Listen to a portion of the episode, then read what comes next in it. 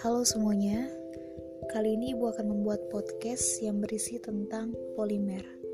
Polimer adalah bab terakhir yang harus kalian pelajari pada semester ini. Mari kita langsung saja. Asal kata polimer. Kata polimer berasal dari bahasa Yunani, yaitu poli dan meros. Poli berarti banyak, dan meros berarti unit atau bagian.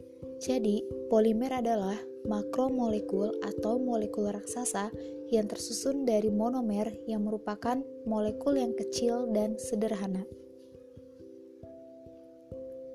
Selanjutnya, mengenai jenis dari polimer berdasarkan asalnya. Yang pertama, ada polimer alam. Polimer alam adalah polimer